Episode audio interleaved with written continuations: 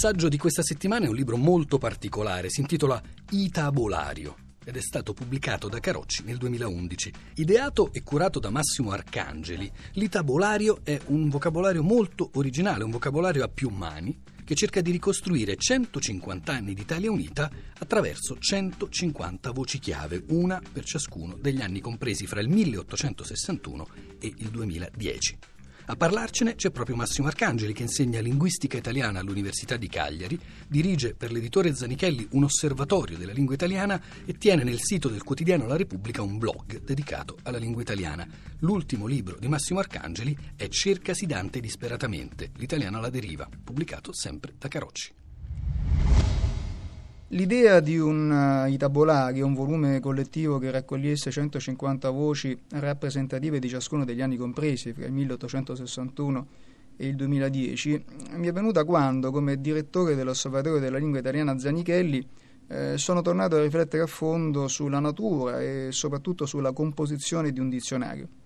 Un dizionario, almeno all'apparenza, ingabbia, mortifica la varietà e la complessità del reale, eh, ma io sono convinto che, se ben allestito, eh, di qualunque natura esso sia, restituisca un'immagine nitida e più che attendibile del mondo. Le 150 brevi schede dell'itabolario sono dedicate ad altrettante voci chiave e attraverso queste voci chiave, cogliendo anche l'occasione del 150 della proclamazione del Regno d'Italia, ho voluto ripercorrere o far ripercorrere, senza pretese quantitative, tappe e momenti centrali della nostra storia unitaria, linguistica ma anche culturale e sociale.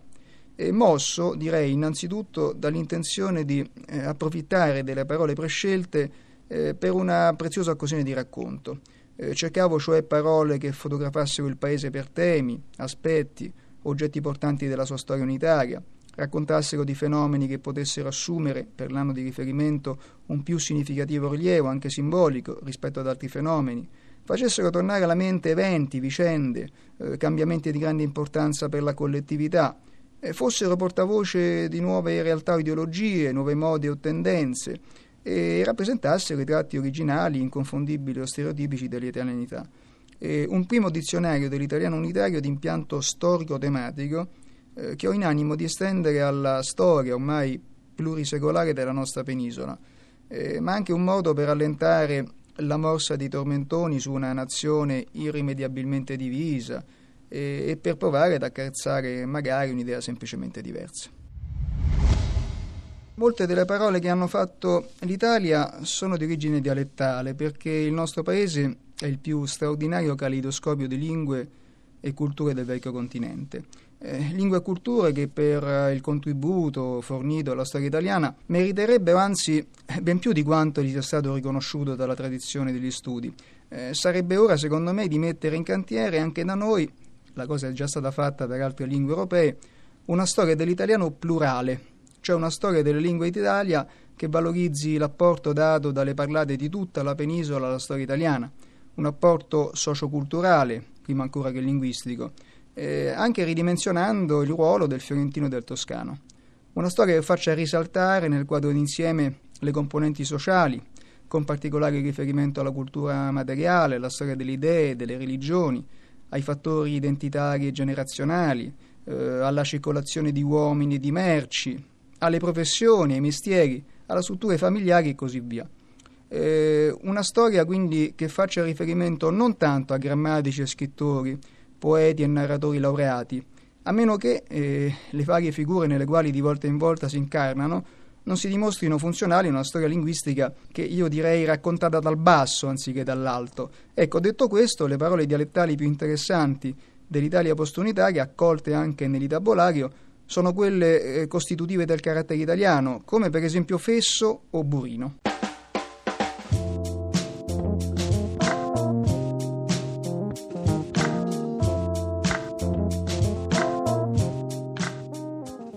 Cioè,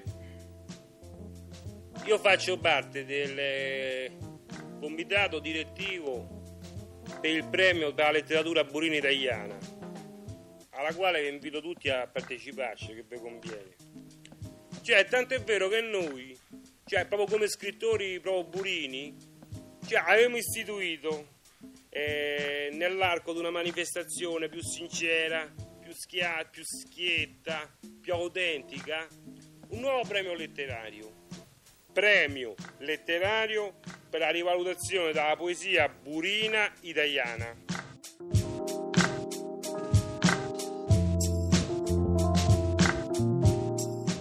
Non è un caso che mh, la presenza del lessico inglese eh, nell'itabolario sia notevole, eh, soprattutto per l'ultimo ventennio.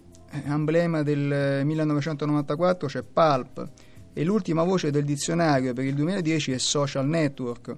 E in mezzo ci sono internet, sms, reality show e blackout. Eh, troppi anglicismi, eh, dipende dal punto di vista.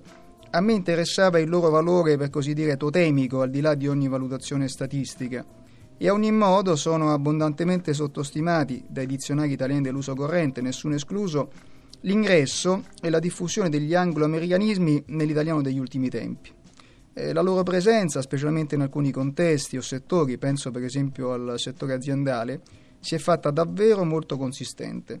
E per quanto le solite grida d'allarme sulla presunta colonizzazione dell'anglo-americano globale ai danni della nostra lingua non siano eh, sempre giustificate, certa esterofilia un po' sospetta dovrebbe secondo me almeno far riflettere.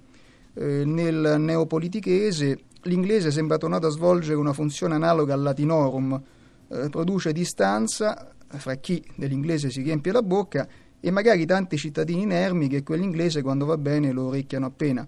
E ci sarebbe poi, ecco, ci sarebbe il risaputo snobismo che fa cadere letteralmente le braccia, quello di una incredibile control room, per esempio, per indicare una volgare portineria. È bene salutare, secondo me, se c'è un buon equivalente italiano del termine eh, o della locuzione inglese, che ci sforziamo di adoperarlo. Gli inutili customer care, customer service, eh, per esempio, sono sostituibili senza problemi con assistenza clienti e servizio clienti e non dobbiamo naturalmente cadere nel ridicolo. Chatline e happy hour non possono diventare canale chiacchiera e ora felice. L'italianizzazione forzata non paga, come non pagò del resto ai tempi del ventennio, quando si propose di sostituire shopping con giro di botteghe. Non riesco proprio a immaginare I love shopping della Kinsella tradotto amo il giro di botteghe. E ancora cowboy con domatore, sport con ludo di porte e così via. L'ultima parola dell'itabolario, dicevo, è social network, ma il gioco potrebbe continuare. Le voci più rappresentative degli ultimi tre anni sono state, secondo me, indignato per il 2011, esodato per il 2012 e purtroppo femminicidio per il 2013. Quest'anno, eh, quest'anno io direi muro, anche a futura memoria, eh, non solo perché ricorre il 25ennale della caduta del muro di Berlino, eh, ma anche perché purtroppo i muri stanno risorgendo ovunque, più alti e invalicabili che mai.